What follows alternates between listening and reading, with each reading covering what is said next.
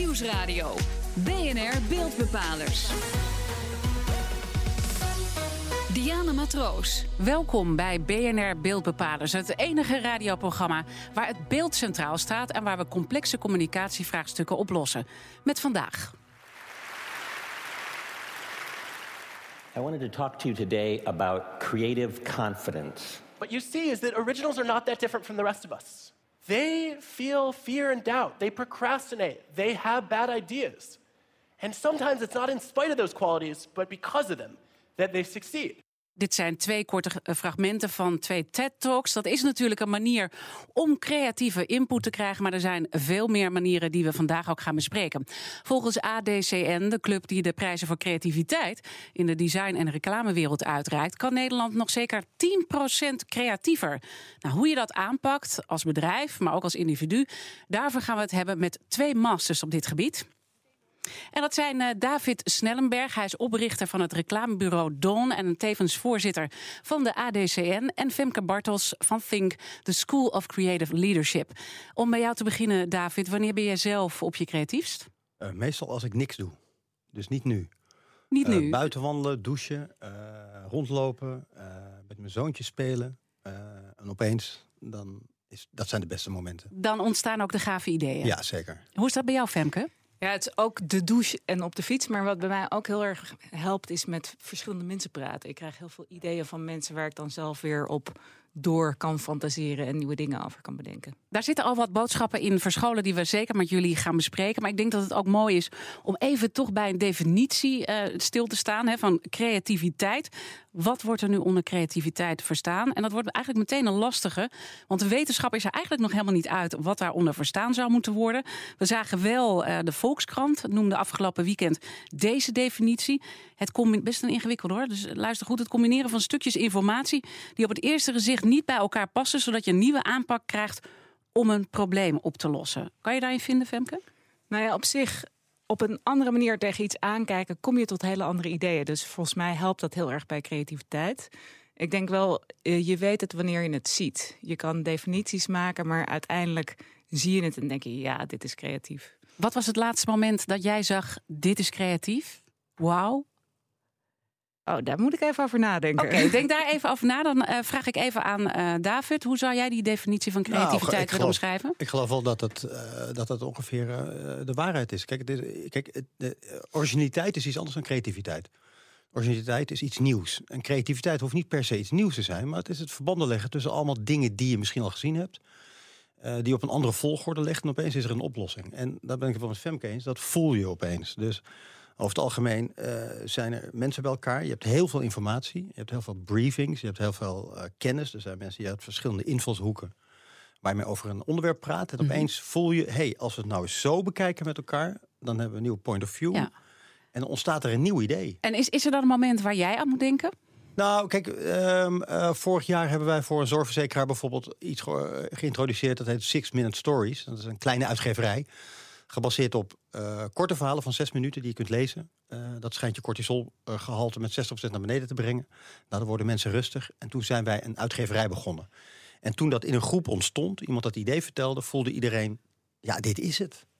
En uh, normaal denk je dan, dan is het klaar. Maar over het algemeen begint het dan pas. Want vaak is het een idee wat je nog niet gezien hebt. Plus, word ik nerveus van de uitvoering, is ongeveer een goed idee.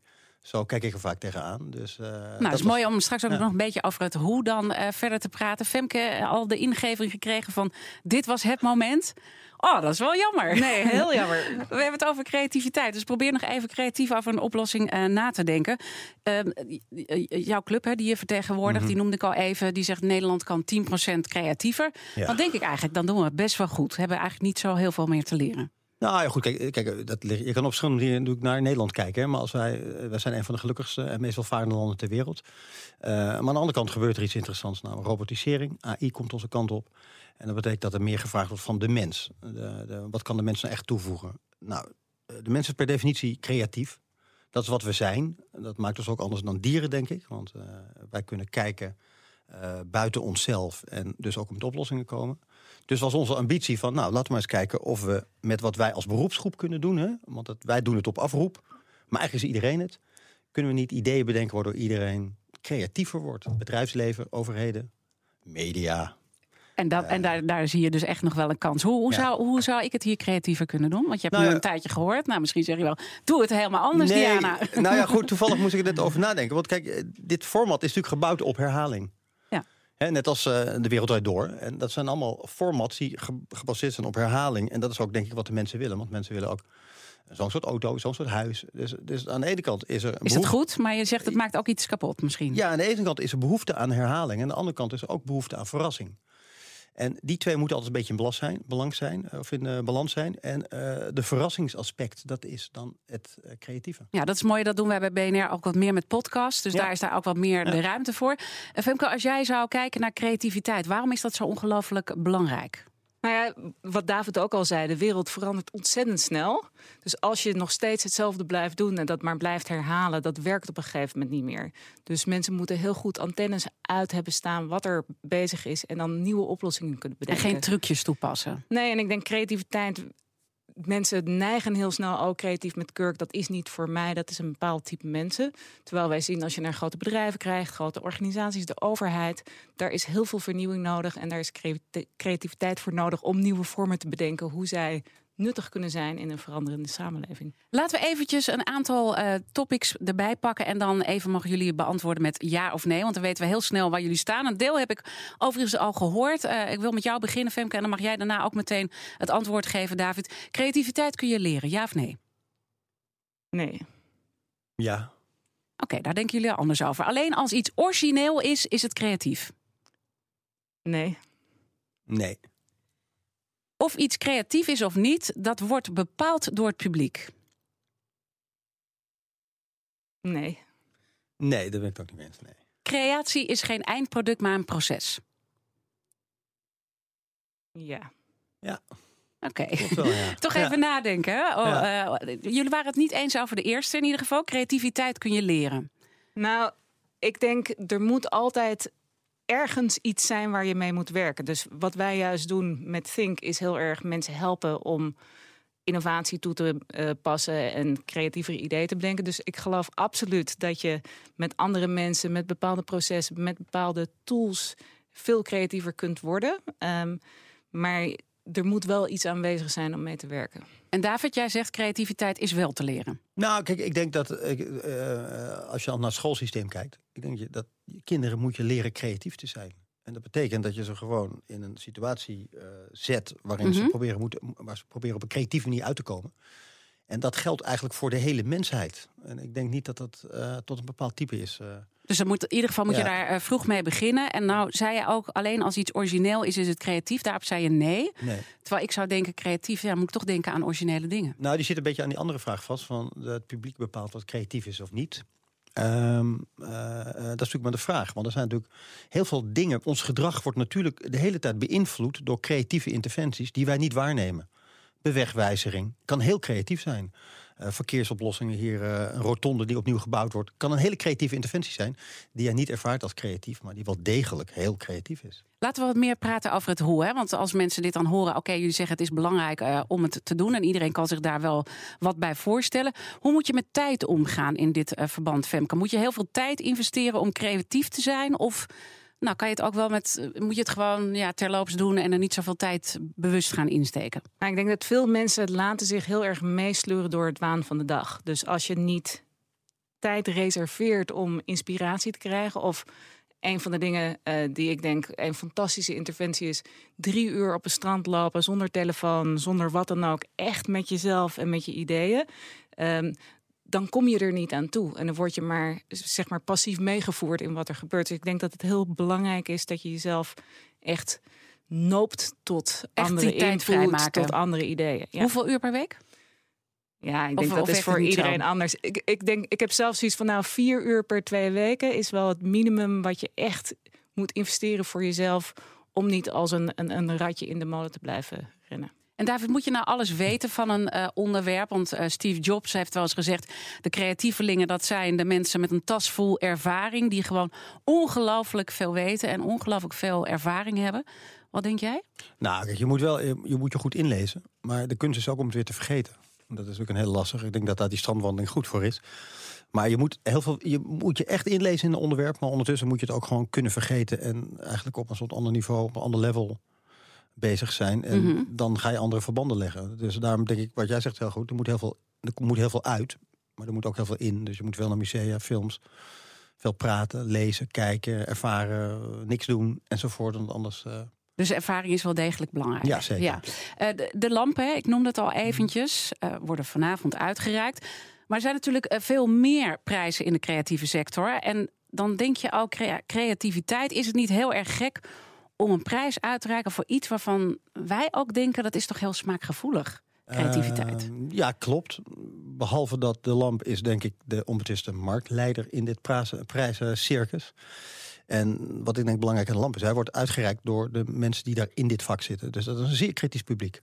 Het is niet het publiek wat het bepaalt, maar het zijn de mensen die, die hier elke dag mee bezig zijn. Op allerlei verschillende niveaus, van ontwerpers, reclamemensen, architecten, productontwerpers, interaction designers. Die geven elkaar een prijs, dus die zijn zeer kritisch. Eh, en ik denk dat dat die lamp zo waardevol maakt, omdat het een eh, heel moeilijk te winnen prijs is. Ja, noem even de drie belangrijkste criteria dan. Eh, voor, eh, voor, Voor zo'n uitreiking van zo'n lamp. voor zijn uitreiking, eh, voor, bedoel je voor de uitreiking of voor de lamp zelf? Ja, voor, de, voor die creativiteit. Want Nou, daar hebben we het over. Waar kijken jullie echt naar? Ik denk, ik denk dat die eh opsomming die ik net zei van heb ik het idee eerder gezien? Eén. En ten tweede is het eh, eh, belachelijk goed uitgevoerd. Twee, dan kom je behoorlijk dicht in de buurt van een lamp. BNR Nieuwsradio. BNR Beeldbepalers. Welkom terug bij BNR Beeldbepalers. Van vandaag praten we over creativiteit en het belang daarvan voor bedrijven, maar ook voor individuen. En daarvoor moeten we natuurlijk ook kijken naar hoe je dat dan doet. Dat doen we met onze gasten, onze experts. David Snellenberg, hij is oprichter van het reclamebureau Dawn en voorzitter van de ADCN. En Femke Bartels, zij is managing director bij Think. Wat kun je nou als bedrijf doen om creatiever te zijn, Femke? Nou ja, het belangrijkste is hele goede mensen inhuren. En heel veel onderzoeken hebben uitgewezen dat als je hele diverse mensen hebt, zowel in waar ze in getraind zijn, waar ze vandaan komen, hoe ze denken, persoonlijkheden, dat dat heel erg helpt om innovatie te bevorderen. Maar dat is nog maar stap één, want dan heb je de juiste mensen. En dan is het heel erg belangrijk van hoe richt je de cultuur van een bedrijf in? Waar reken je mensen op af? Als je mensen binnenhaalt die allemaal goede ideeën hebben en met elkaar tot fantastische plannen komen, maar er zitten risico's in en je rekent ze alleen maar af op strakke resultaten ieder kwartaal, dan sla je de creativiteit er wel weer uit. Dus je moet echt goed nadenken van wat zijn dan eh, indicaties dat mensen echt dingen proberen en risico's nemen en hoe kunnen we ze ook daarop sturen? Dus ook echt die veilige omgeving creëren waar alles kan en moet gezegd kunnen worden? Ja, en dan ook vieren dat iets mislukt. Dat het een geweldig idee was, dat het niet aansloeg. En dan kijken, oké, hoe kunnen we dat volgende keer beter doen? In plaats van, we hebben het geprobeerd, niet gelukt. Dat moet je nooit meer doen, weet je wel? De, En dat zie je vaak bij bedrijven, neem ik aan, die je tegenkomt. Dan valt het wel mee. nou, ik denk dat heel veel, vooral heel veel grote bedrijven er heel erg mee worstelen. Want op een gegeven moment, om zo'n groot bedrijf hanteerbaar te maken, heb je processen, je hebt bepaalde profielen, competentieprofielen. En dan wordt iedereen toch heel erg in een bepaald hokje gestopt met hoe mensen zich moeten gedragen. En op een gegeven moment denken ze van, nou, we zijn niet innovatief genoeg. Laten we een eh, afdeling innovatie opzetten. Ehm, en dat is dan een beetje een vreemd lichaam in zo'n bedrijf. Dus je moet veel meer kijken van hoe kan je dat hele bedrijf daarbij betrekken. En inderdaad dus eh, meer risico nemen, anders ernaar denken en dus ook andersoortige mensen binnenhalen. David, hoe kijk jij daarnaar? Hoe kan echt nou een bedrijf ervoor zorgen dat die creatiever gaat worden of dat de creatives meer mogelijkheden krijgen om creatief te zijn? Nou, ik denk dat Femke al heel veel gezegd heeft. Het is ook gewoon eh, durven te falen. En dat is één. En een veilige omgeving waar mensen zich gelukkig voelen, is, is denk ik van, eh, van groot belang. En eh, mensen onderschatten intuïtie. Ik bedoel, ik las van een interview in, eh, in, in een Engelse krant. En dat stond dat de meeste CEO's die erkennen ook gewoon dat de belangrijkste beslissing nemen ze intuïtief. Dus ze kijken naar data, gegevens en allerlei dingen. Maar uiteindelijk weten ze ook, ik heb ergens een gevoel en die wijst ergens naartoe. En dat heeft iedereen wel. Eh, en dat met elkaar kunnen delen. Maar zonder- toch gebeurt het te weinig. In ieder geval, dat, dat geeft Femke aan. Hè, dat Ja. er toch vaak procedures zijn waardoor Ja. het niet lukt. Hoe kan je dan zo'n bedrijf toch turnen om het wel te laten gebeuren? Ja, nou goed, wij doen het vaak met interventies samen met onze klanten. Dus die komen dan bij ons of wij bij hun. En dan doen we een soort eh, workshop-achtige systemen... waardoor we op een creatieve manier informatie losmaken. Maar als jij zegt workshop-achtige systemen, dan krijg ik al zoiets, oh, dat is alweer een patroon. Nou, er is, je moet een soort van patroon hebben. Want anders eh, zit je allemaal in de vrije ruimte en dan gaat iedereen door elkaar schreeuwen. Dus je moet een soort van gridje hebben, waardoor je met elkaar in een soort van losser verband komt. En eh, dat kan eigenlijk heel snel. Ik denk dat jij er iets van, meer van af weet hoe dat werkt. Maar je kan heel versneld informatie ophalen, die bijvoorbeeld. Kijk, wij, werken vaak, wij krijgen vaak een briefing. Maar vaak zit de echte vraag achter die briefing. Want die briefing is ook maar een, eh, iets wat op papier gezet is door een groep mensen. En uh, door de informatie te krijgen die erachter zit, moet je de mensen spreken die daarbij betrokken zijn. Die zeggen, nou wat ik eigenlijk bedoel, of ik voel het eigenlijk zo. Nou, uh, dat kan bijna zijn door elkaar muziek te laten luisteren of muziek te laten horen. En welk nummer is nou wel goed en welke niet? Of welke club pas nou wel of welke niet? Niet dat we daarop baseren, maar dat geeft al een heel groot ander veld dan dat je in taal bijvoorbeeld met elkaar kunt, uh, kunt delen. Dus op het moment dat we, als ik denk aan taal en creativiteit, dan kom je vaak op het brainstormen terecht. Hè? Dat, dat zie je dan een hoop bedrijven. Dan gaan we lekker brainstormen met elkaar. Of we gaan op de hei zitten een dagje en dan gaan we lekker brainstormen. Uh, zeg jij dan niet doen? Nou, er is een, er is een geloof ik, een headset tegen de brainstorm. Ik ben daar niet zo voor. Ik, ben, ik heb goede ervaringen ermee. Uh, als het maar tussen de vijf en de zeven mensen zijn die uh, goed geoccupeerd zijn en de, van de dingen afweten en een maximaal een uurtje doet, vaak s ochtends vroeg, kan je vaak heel versneld heel veel goede dingen doen.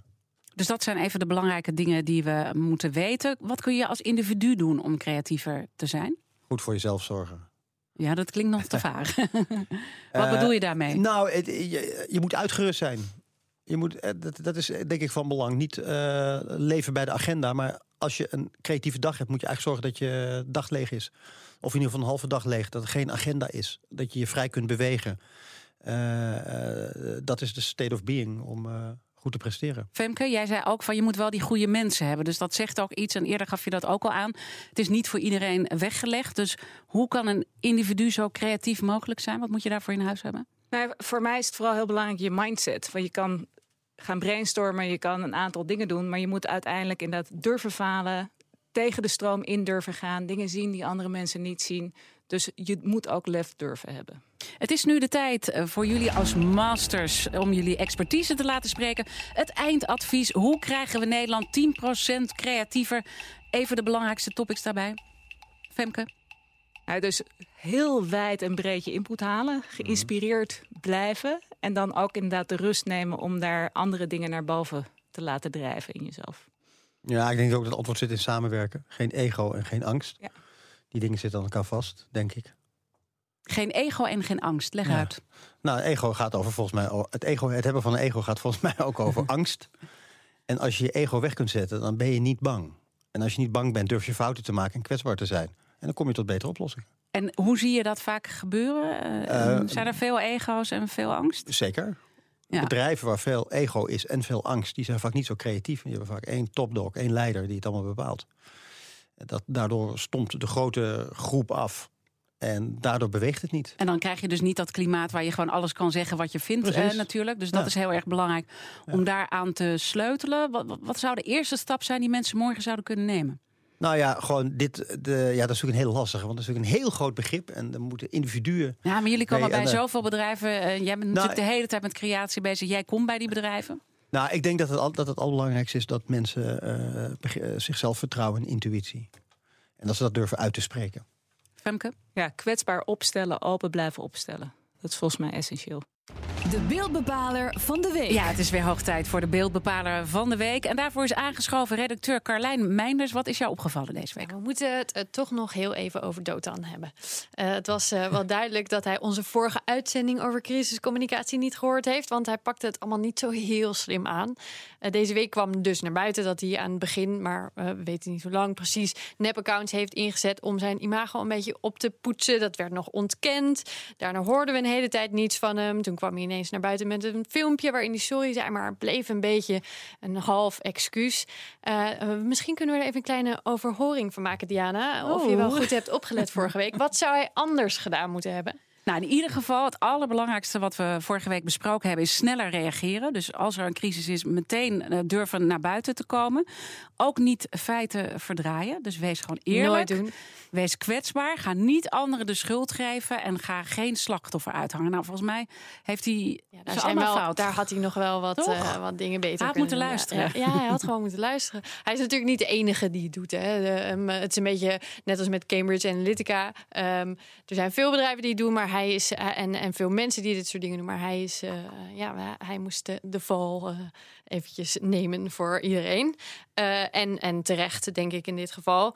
Ehm, en misschien is het, we zi- we zitten natuurlijk nu niet met communicatieadviseurs per se in de studio, maar misschien is het wel even leuk om onze gasten te vragen naar hun ideeën erover. Is, is Dood dan niet gewoon heel erg creatief bezig geweest? Nou ja, oh, sorry. En, en een soort Trump, toch? Ja, zou je het ook Ik bedoel, zien. ehm, ik zou het gewoon ruidelijk toegeven. Hij zegt, ja, dat heb ik gedaan. Dat kon. En daardoor ben ik, zit ik nu hier. Ik, eh, achteraf had ik het Ja. eh, misschien anders moeten doen.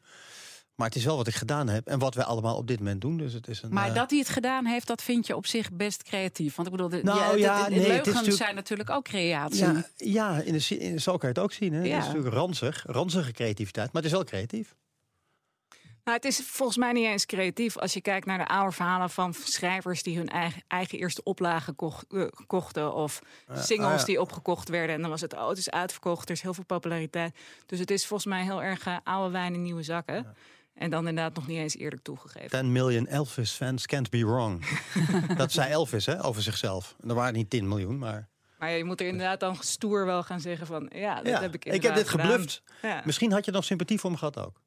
Dat, eh, dat was in ieder geval de lessen ook van vorige week eh, over crisiscommunicatie. Is trouwens allemaal natuurlijk terug te luisteren op onze website. Eh dankjewel, Carlijn Meinders. Eh, volgende week praten wij natuurlijk weer verder over de volgende beeldbepaler van de week. En ik wil mijn eh, gasten ook danken. David Snellenberg, hij is oprichter van het reclamebureau Dawn en voorzitter van ADCN. En Femke Bartels, managing director bij Think. Dit was het meteen voor vandaag. Reageren kan natuurlijk op Twitter, LinkedIn, Instagram. En natuurlijk is deze hele uitzending, net als de vorige, te luisteren via podcast in iTunes en Spotify. Tot volgende week in BNR Beeldbepalers, het enige radioprogramma waar het beeld centraal staat.